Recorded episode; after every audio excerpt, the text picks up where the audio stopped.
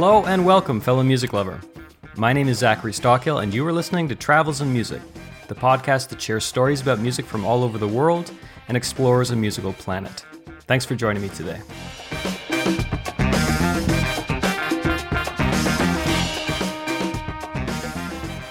What do you think of when you hear the word Afghanistan? If you're anything like me, and I would argue most Westerners, the word immediately calls to mind images of war, terrorism, poverty, religious extremism. You probably don't immediately think of a vibrant and important world music tradition and a warm and welcoming people. But if travel has taught me anything, it is to look beyond our TV news enforced myopic view of the world, get beyond the headlines, and find out what's underneath. And unsurprisingly, what we usually find on the ground in countries like Afghanistan is very, very different from what we find on the nightly news. Today's episode of Travels in Music is about looking beyond the headlines and exploring the music and culture of Afghanistan with an ideal tour guide. Professor John Baily is an ethnomusicologist, musician, and award winning filmmaker. He's also one of the world's leading experts on the regional music of Afghanistan. Professor Baily's research and perspective is informed by over 50 years of travel to Afghanistan. He first visited the country back in 1965.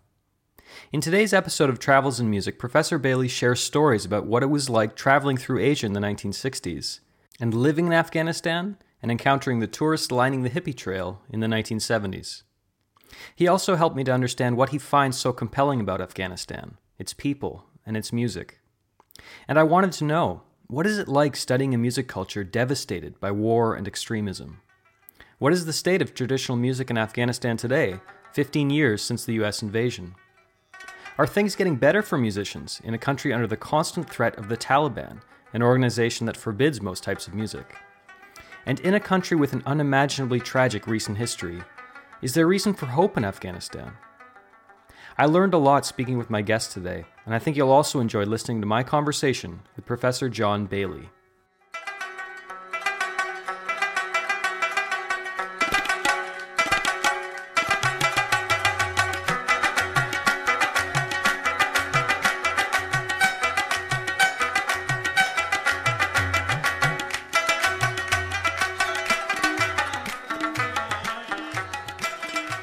The first question I would like to, to ask you is I'd, I'd like to know more about your original motivation and inspiration for studying the music of Afghanistan. So, back in the 1970s, being a student in the UK, what, what originally drew you to, to the music of Afghanistan?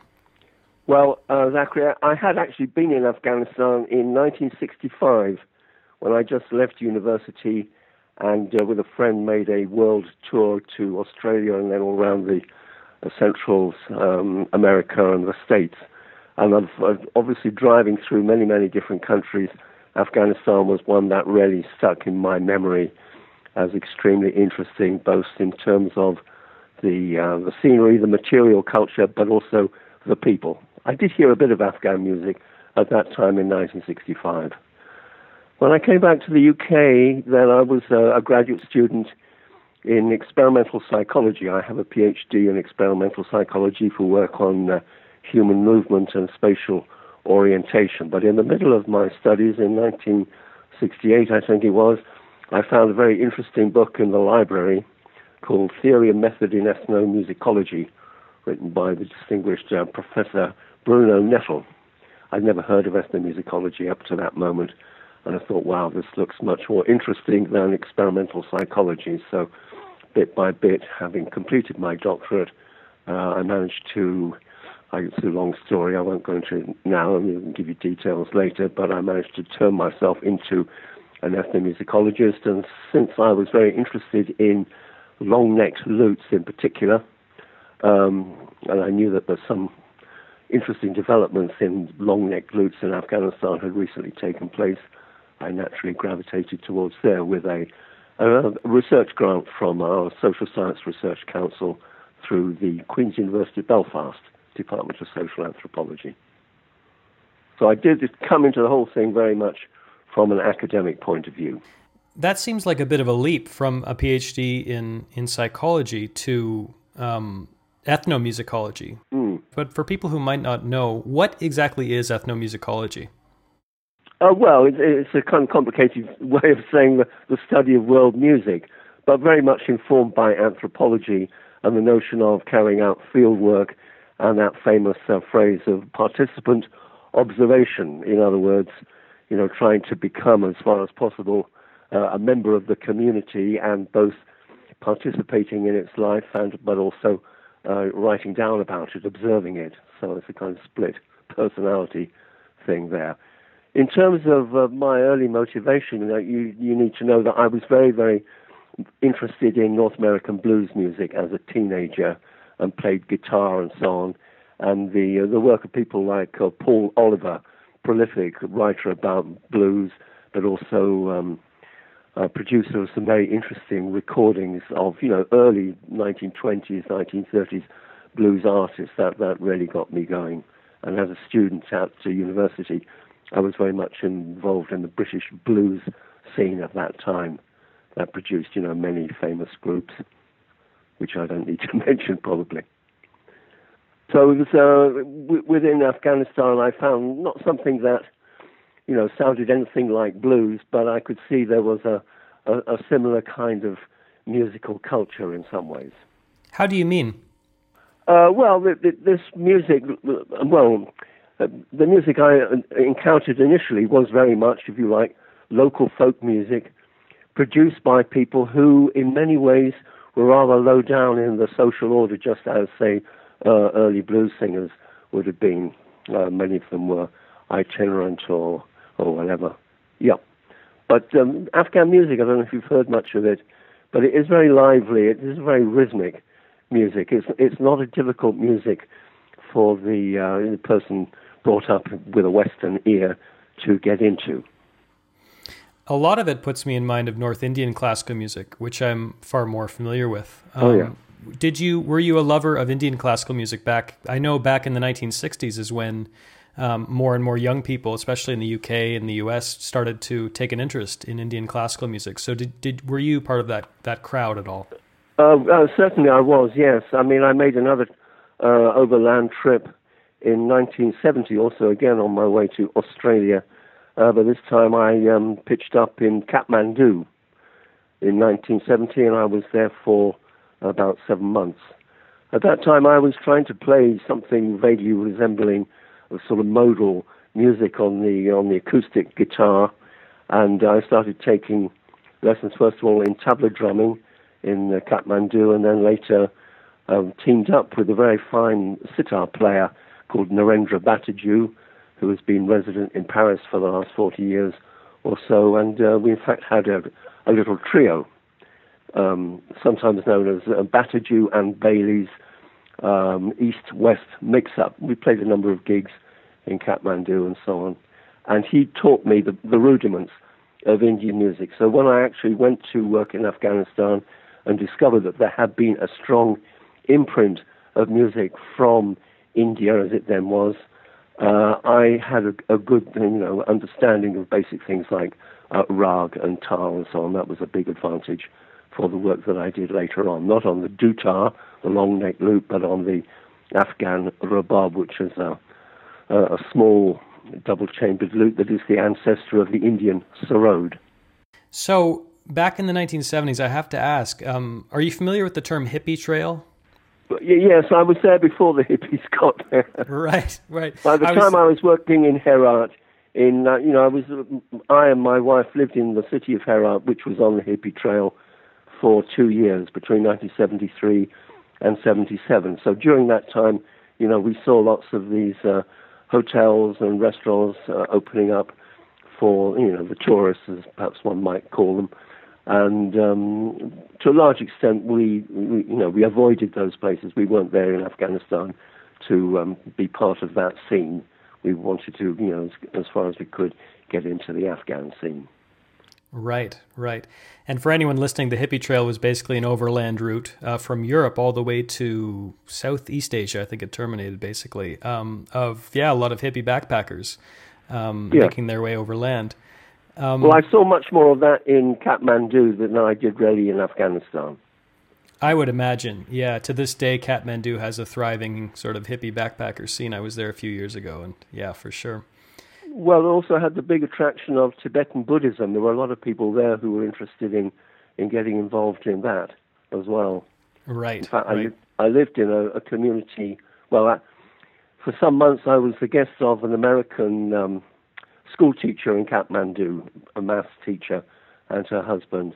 They had a nice big house out in the country, and then gradually uh, they split up, and she had become an, an anila, a, um, a Tibetan nun, and gradually the place sort of became more and more like a, a monastery. In the end, I had to leave because they didn't appreciate my music making that much. right. Yeah. Um, before we get a little deeper into the music, I have to ask, just just in terms of the uh, the practicalities of traveling, especially traveling to to Asia back in the 60s and 70s. I mean, I think it's difficult for people of my generation, people in their 20s and 30s, to really understand. You know, this predates the internet. That this predates all of that. So, well, well, just tell me what what was Afghanistan like in 1973? Like, like was it difficult to get there? Were there was there infrastructure? Like what what what were your initial impressions of Afghanistan in that time? Well, I mean, it, it, it's hard to differentiate them uh, really from from my impressions of a whole lot of places. We were driving, my friend and I, and another person. We drove from Athens to Karachi. It was a kind of like an eight-week trip in a very broken down old American car, and um, we really avoided hotels or restaurants or whatever. So we, we were, I mean, it's amazing to think of it today. It was another world. We, we, we would camp out under the stars every night. We didn't have tents or anything like that. I think it was late October, early November. It was quite cold some nights. And we did, you know, our own cooking and so on. So we were moving, you know, independently across these extraordinary countries, going, you know, from uh, from uh, Turkey, Syria, Jordan, Iraq, Iran, and Afghanistan. When we got to Afghanistan, we felt very comfortable because unlike some of these countries where when you went to shopping or whatever, I remember in Iran, if you wanted to stop in a in a town to go and you know get some food or whatever, immediately a huge crowd would gather around us, around the car and everything. And the first thing you would look for before stopping was a pair of policemen policemen always seemed to come in pairs, and you wanted one of them to guard the car while you went shopping, and the other to guard you while you did the shopping as well. As we got to Afghanistan, it was very different. People were not in any way so inquisitive, at least not displaying their inquisitiveness. And they were very hospitable. You know, there's always this thing about Afghans are so incredibly hospitable. They have this notion that, you know, a guest is a sort of gift, a gift from God it's really important to entertain people and be hospitable. And, and you immediately pick that up in Afghanistan. And everybody has noticed that. There's the famous Lyse Doucet, who is a Canadian uh, journalist now very high up in the BBC, says, you know, when you go to Afghanistan, once you've been to Afghanistan, you always go back. There's something about that place that has a kind of magical quality to it. It's very hard to define. In terms of um, how we got on. Well, I, I mean, Afghanistan, in actual, in terms of uh, journeying and so on, was uh, was better than where we'd been to because the Russians had just built a wonderful road from Herat down to Kandahar, and that road was almost completely empty. I discovered many years later that this road had been built with um, heavy transport of um, tank transporters in mind. So the, the USSR at that time we're definitely thinking ahead. I, have I've heard you describe those years that you lived in Herat in another in a video on YouTube actually as some of the best years of your life. Mm. And I'd like to know why. Like, what what made those years so special? And and what was your day to day life like? What exactly were you doing? Well, of course, it varied a lot. Uh, uh, you know, according to where we were in in our two year period of, of field work. When we arrived uh, in the autumn of 1973. It was just the beginning of winter. There wasn't much musical activity going on, and I, I immediately started my work with taking um, lessons from a very fine musician called Gadar Mohammed on the, the dutar, the big 14 stringed dutar. You know, the dutar means actually two strings, but one of the interesting things that had attracted my research was the way that that instrument between about 1950 and 1965 had had turned from a two-stringed instrument to a 14-stringed instrument. Most of those extra strings are sympathetic strings, like on the sitar. But that was a very, you know, interesting phenomenon. Who had done it? What difference had it made to the music played on the dutar? What different um, performance techniques with the hands were involved, and so on. That's how my training in in psychology sort of fitted into what I was doing in music. Then um, through the winter, then there wasn't that much musical activity, so I was able to concentrate on my lessons and learning, you know, familiarizing myself with the music, making recordings with my teacher, playing them endlessly, trying to play along with them. And then he would start to introduce me to other musicians and take me to, to visit people to record there. I mean, he was a very, very helpful guy. And then in the springtime, you know, the uh, Afghans celebrate their new year around uh, the 21st of March, the um, whatever it is, the equinox, and um, that's called Nowruz, New Year, and that is when musical activity really gets going. Everybody likes to be outside in the spring weather, and every week there will be these large country fairs with um, tea booths, and many of them would have musicians playing in them, and uh, that began uh, became a very rich period of field work. And you know, as we went on, we found ourselves getting more and more deeply involved with people there. Mean, we had very little prob- problematical experiences in uh, in our life there.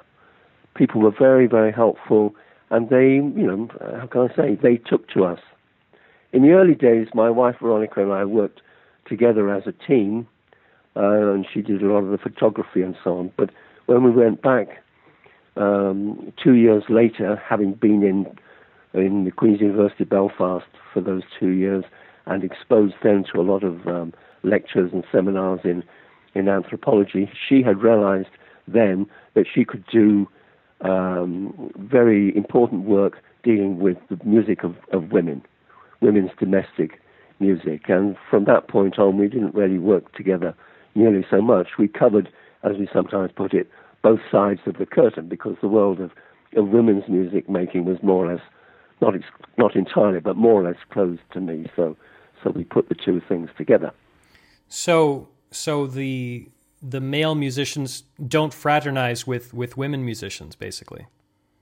Uh, well, it's complicated, but we're dealing with with a number of different kinds of musicians. So you you have got families of hereditary musicians, as you do in India, right. where the kids are brought up, you know, within the, a milieu where the music goes on all the time. They go they go with their parents to gigs from an early age and so on, and, and they're probably playing professionally by the age of uh, you know 12, 13, 14. In one, there were two big families of professional hereditary professional musicians in Herat at that time.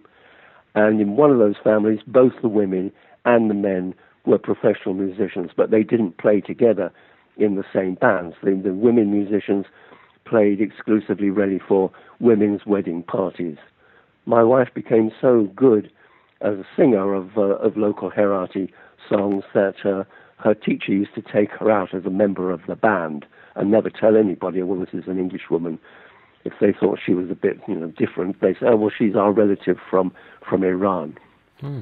So she had an extraordinary experience in terms of day-to-day routine. Well, we had, you know, a decent house, the kind of house that uh, a sort of middle-class Afghan family would have, with a latrine, lavatory, uh, no no piped water, very limited electricity supply just in the evenings.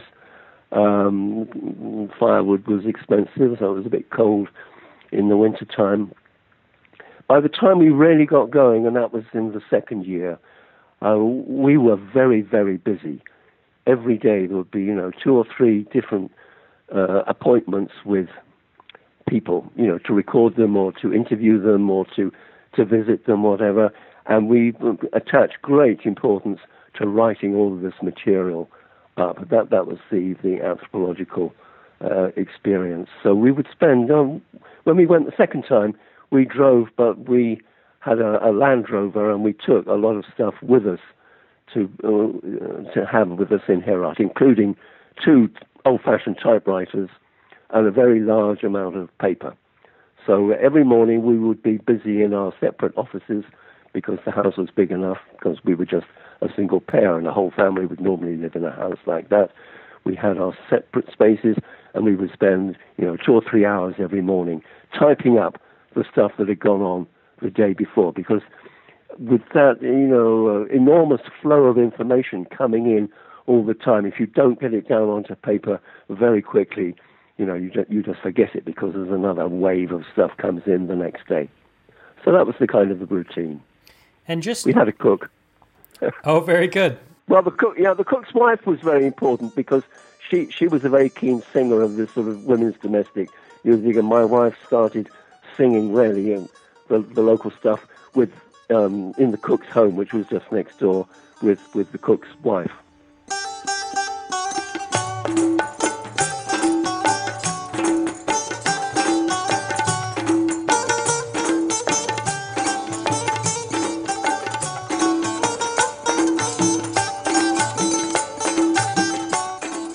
Our conversation continued as I asked Professor Baily about his award winning film, Amir, an Afghan refugee musician's life in Pakistan.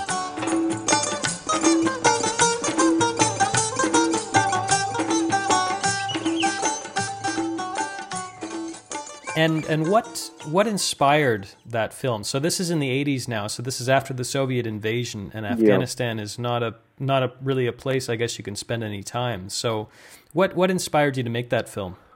Well, uh, during my early field work in Herat, my um, my mentor, Professor John Blacking, a very famous name in ethnomusicology, was very insistent that I should be using a movie camera to record the hand movements of musicians as I was studying all this stuff about performance technique. But um, in addition to that, I, I filmed a lot of other stuff, especially these uh, the springtime country fairs and so on. And when I was back in Belfast, uh, having finished my field work, where are we now? About 1979, 1980, um, I, I, started putting these films together.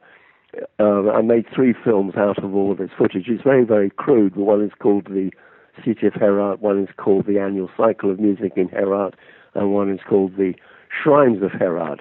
Then in 1984, the Royal Anthropological Institute advertised two positions as uh, anthropological film trainees at our very famous National Film Television School. And perhaps on the basis of this work that I had already done, I was one of two people fortunate enough to get one of these uh, scholarships, fellowships.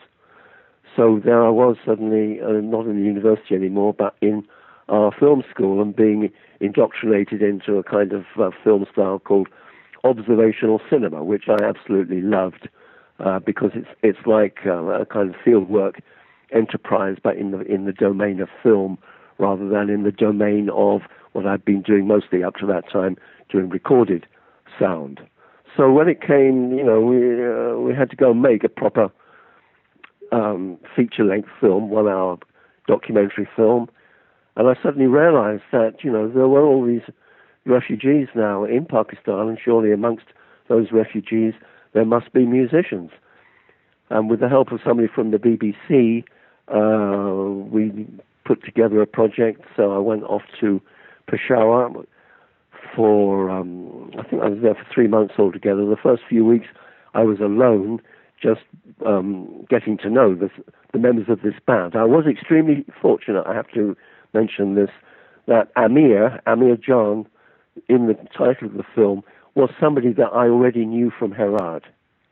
And in fact, his, his uh, uh, what's the word I want? His um, his aunt by marriage was my wife's singing teacher.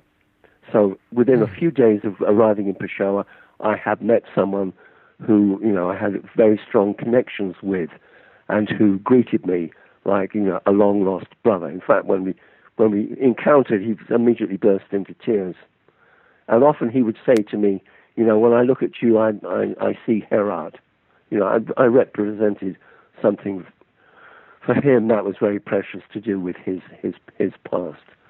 So that's how we we made the film. He was playing Rabab, to my surprise, I didn't think of him as a Rabab player. I knew him as a singer and harmonium player, and he was now playing in the band of this Shah Wali Khan, who was a very successful refugee musician from southern Afghanistan, from the Jalalabad area, and a star of uh, radio and television in Peshawar. He was one of, I think, only four A grade rated, rated artists. So, you know, I fell on my feet there. I'm suddenly working with a, a very, you know, much admired band, a very, a very good band. I hope you get to see the film sometime. I would love to. Yes, I've been looking for it. Um, I haven't been able to uh, to acquire it well, online, me, and I'm in Thailand, so it's a little tough. But yeah, yeah. I'd love well, to let me it. just tell you something, Zachary. I mean, I published a book last year. You may have heard of it. It's called War Exile and the Music of Afghanistan. Yes. The Ethnographer's Tale. Yes. And that has uh, it got a DVD in the back uh, with four of my films on it, and Amir is the first of those that, uh, I'm just doing a bit of um, publicity here. That book is coming out in paperback edition in, in uh, end of June, next June, this June. Excellent, excellent. Well, I look forward to reading it. Um, and you've you've you've spent a lot of time, um, I think, probably by necessity, um, studying musicians in, F- in, in exile. Rather, is that primarily how the Afghan traditional music scene has survived? Is primarily in exile. Well, I think it also survived by a lot of people, you know, hiding their instruments and and, and engaging in their music, you know, in secret. Certainly, that was going on. Right. Um, you have to realize. I mean during the during the, the Soviet era, the, the the Soviet government, the communist government rather, the PDPA, uh, in line with USSR policy at that time, was extremely supportive of music.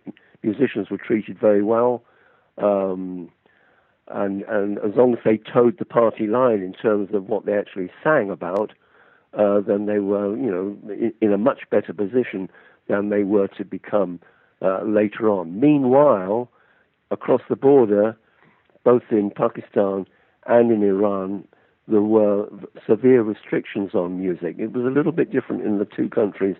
In Pakistan, where, let's face it, there were something like three and a half million Afghan refugees in Pakistan in the mid 1980s, the vast majority of those refugees were living in refugee camps that were uh, largely paid for by the United Nations, but they were administered by one or other of the seven Mujahideen parties.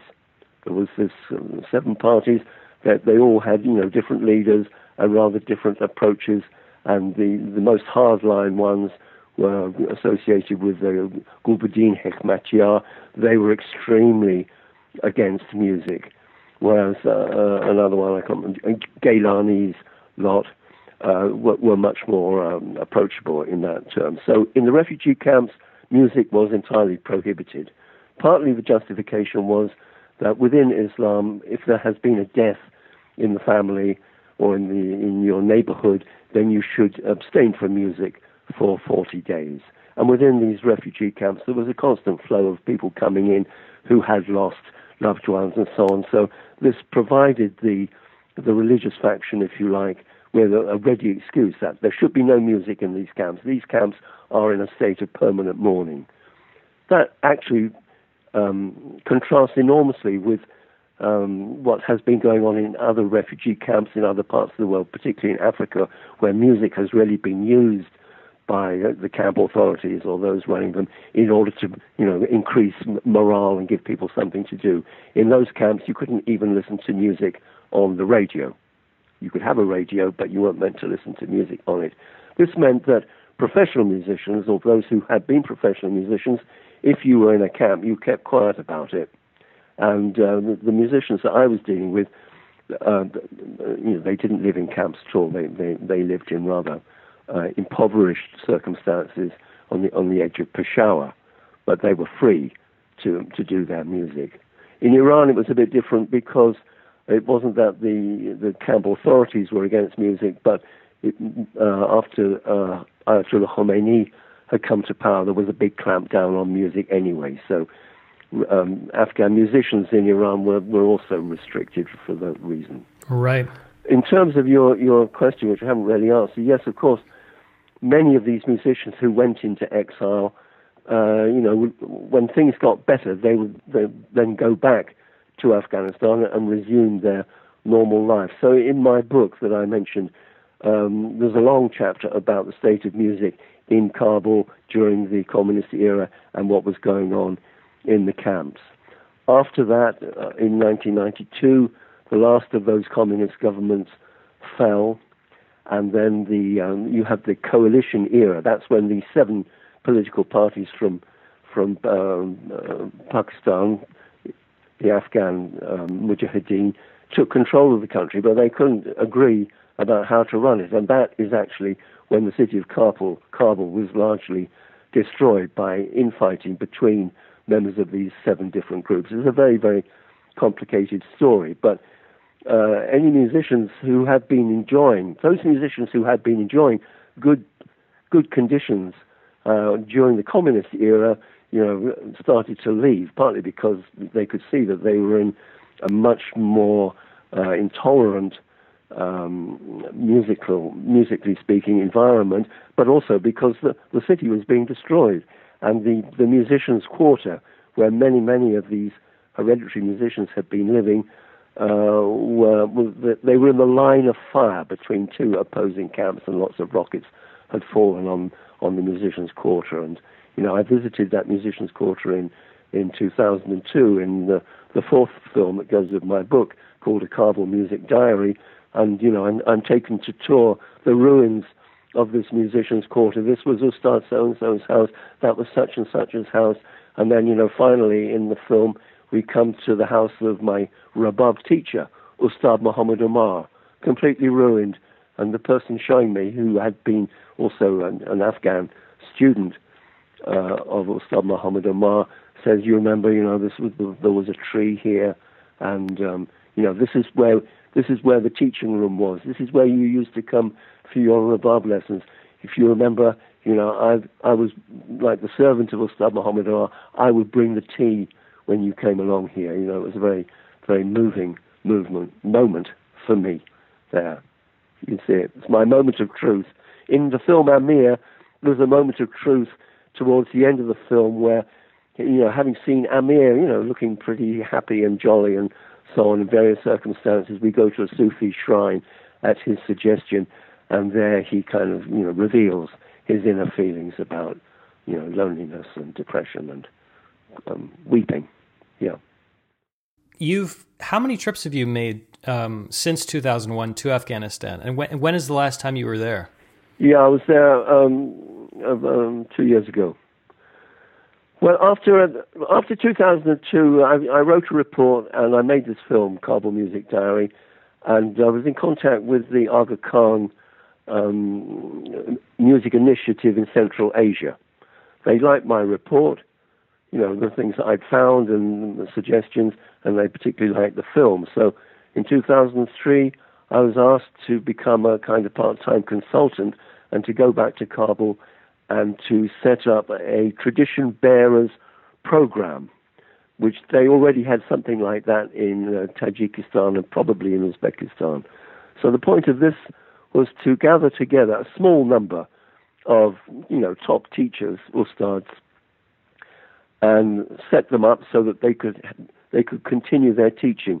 My work had shown that you know the music that needed support was not the new music that was coming into Afghanistan particularly from uh, California and also from Germany, the, the, the new, um, very loud keyboard style music, much influenced really by Western pop music in one way or another.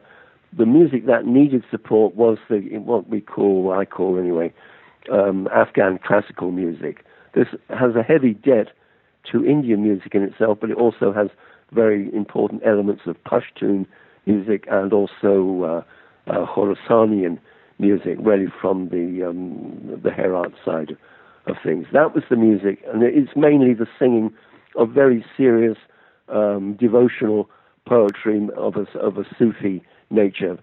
You know, for that music, they're singing for all the, the great Persian poets, Bedil uh, Hafez, Saadi, uh, and so on. That was the music that was under threat. So the four ustads that I appointed were three of them I, I knew from before, uh, and I set them up in a in a small room and with a limited number of instruments, and and left them to it.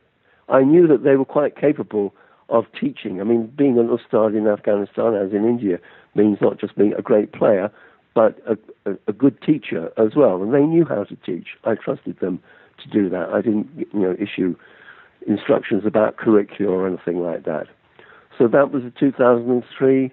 Uh, 2004, I was back there to, to see how it was getting on, but at that point I realized it was too difficult really to organize, you know, the day-to-day running of this school from London. So I resigned my position and I had done what I felt I could do. And then they uh, found a very, very suitable person called Mirwais Siddiqui, who took round the school now for the next 10 years and really built it up into a proper school with its own building, um, more teachers, more students, and that has been a really big success. So, you know, I like to, to, to think that I at least helped start that um, very worthy project going.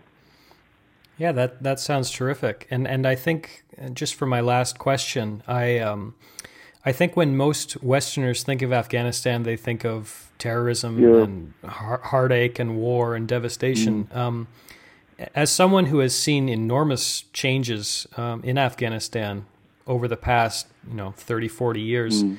are you are you optimistic for the future of the country, given what you've seen and learned in the in the in the recent past?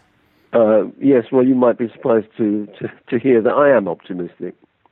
I think the country has changed absolutely uh, fundamentally in the last, um, well, since since um, 2001, and particularly in terms of education and so on. I should mention that, that having set up that school, I, w- I was then uh, again in in Kabul in 2006, um, 2009, 2011, and then I was visiting, and this does relate to your your question, another music school that had been set up. This is called the Afghanistan National Institute of Music, set up by a very uh, extraordinarily gifted, inspiring uh, figure, Dr. Ahmad Sarmast. He's the only Afghan I know of with a PhD in musicology from an Australian university. And in 2010, he set up this and get it a co-educational vocational music school in Kabul co-educational, girls and boys actually being educated together. It's the only co-educational school that I know of, you know, for for children above, uh, you know, in their teens and so on. So I've had a lot to do with that school. In 2011, I, I visited the school for two weeks and uh, taking my uh, video camera with me as usual and did a lot of filming around the school. And when I came back, the people who'd, you know, paid for my trip in the Institute of education in London University said, "Come on, you know, this footage is really interesting. Why don't we edit a film out of it?" So there was a film called uh, "Return of the Nightingales." It's a 30-minute um, film, actually in this observational cinema style. There's no, there's no voiceover. There's no there's, there's, no kind of explicit information about the school. It's just like visiting the school, going from one room to another. Here we see people practicing their lessons. In others, they're having uh, teaching sessions. Here we've got the, the orchestra rehearsing um, uh, Ravel's Bolero and so on. And then two years, um, two a bit years after that, my wife and I were invited to the school because in the winter time they have their um, winter, I can't remember, um, uh, special session for, for a couple of months. And at, at that time, they get a lot of uh, foreign um, performers and teachers from abroad. So we were there for two weeks as teachers and performers, teachers of Afghan music to Afghan children. So, so you're you're optimistic for the future of this music that, that you love and, and that's so important to this country.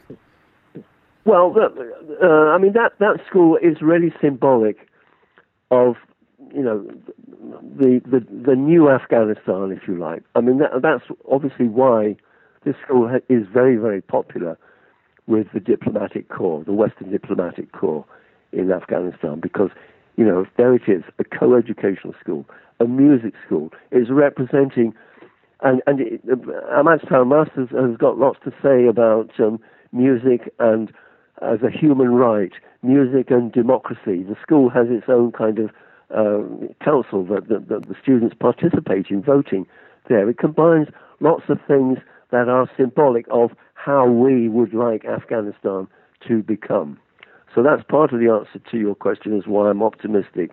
But another reason is that I'm in touch here in the UK with many Afghan students in London University in particular. And, uh, you know, I've quite often have had meetings with them, screenings of films or seminars or whatever.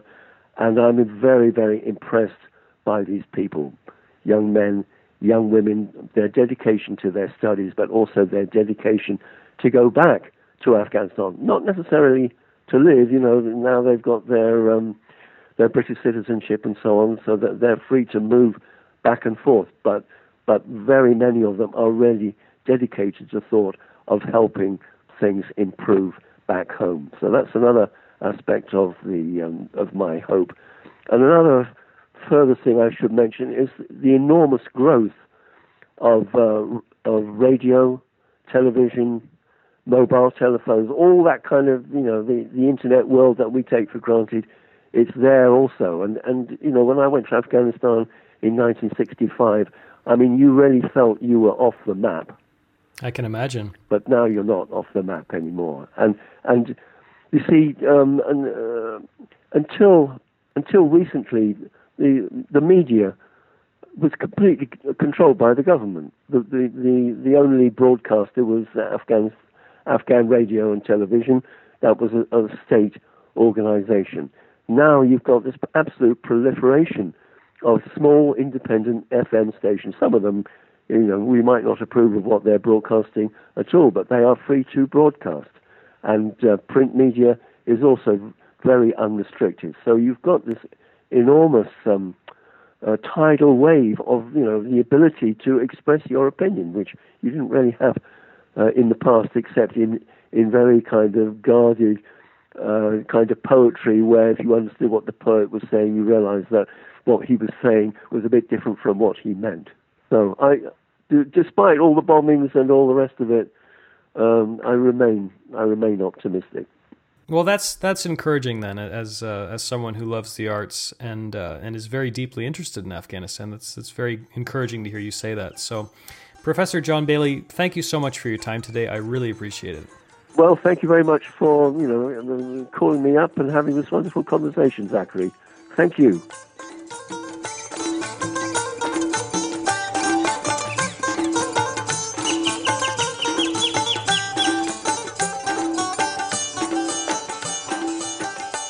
I hope you enjoyed my conversation with Professor Baily, and if you'd like to learn more about his work and get links to everything we discussed in today's episode, please go to travelsinmusic.com slash Afghanistan.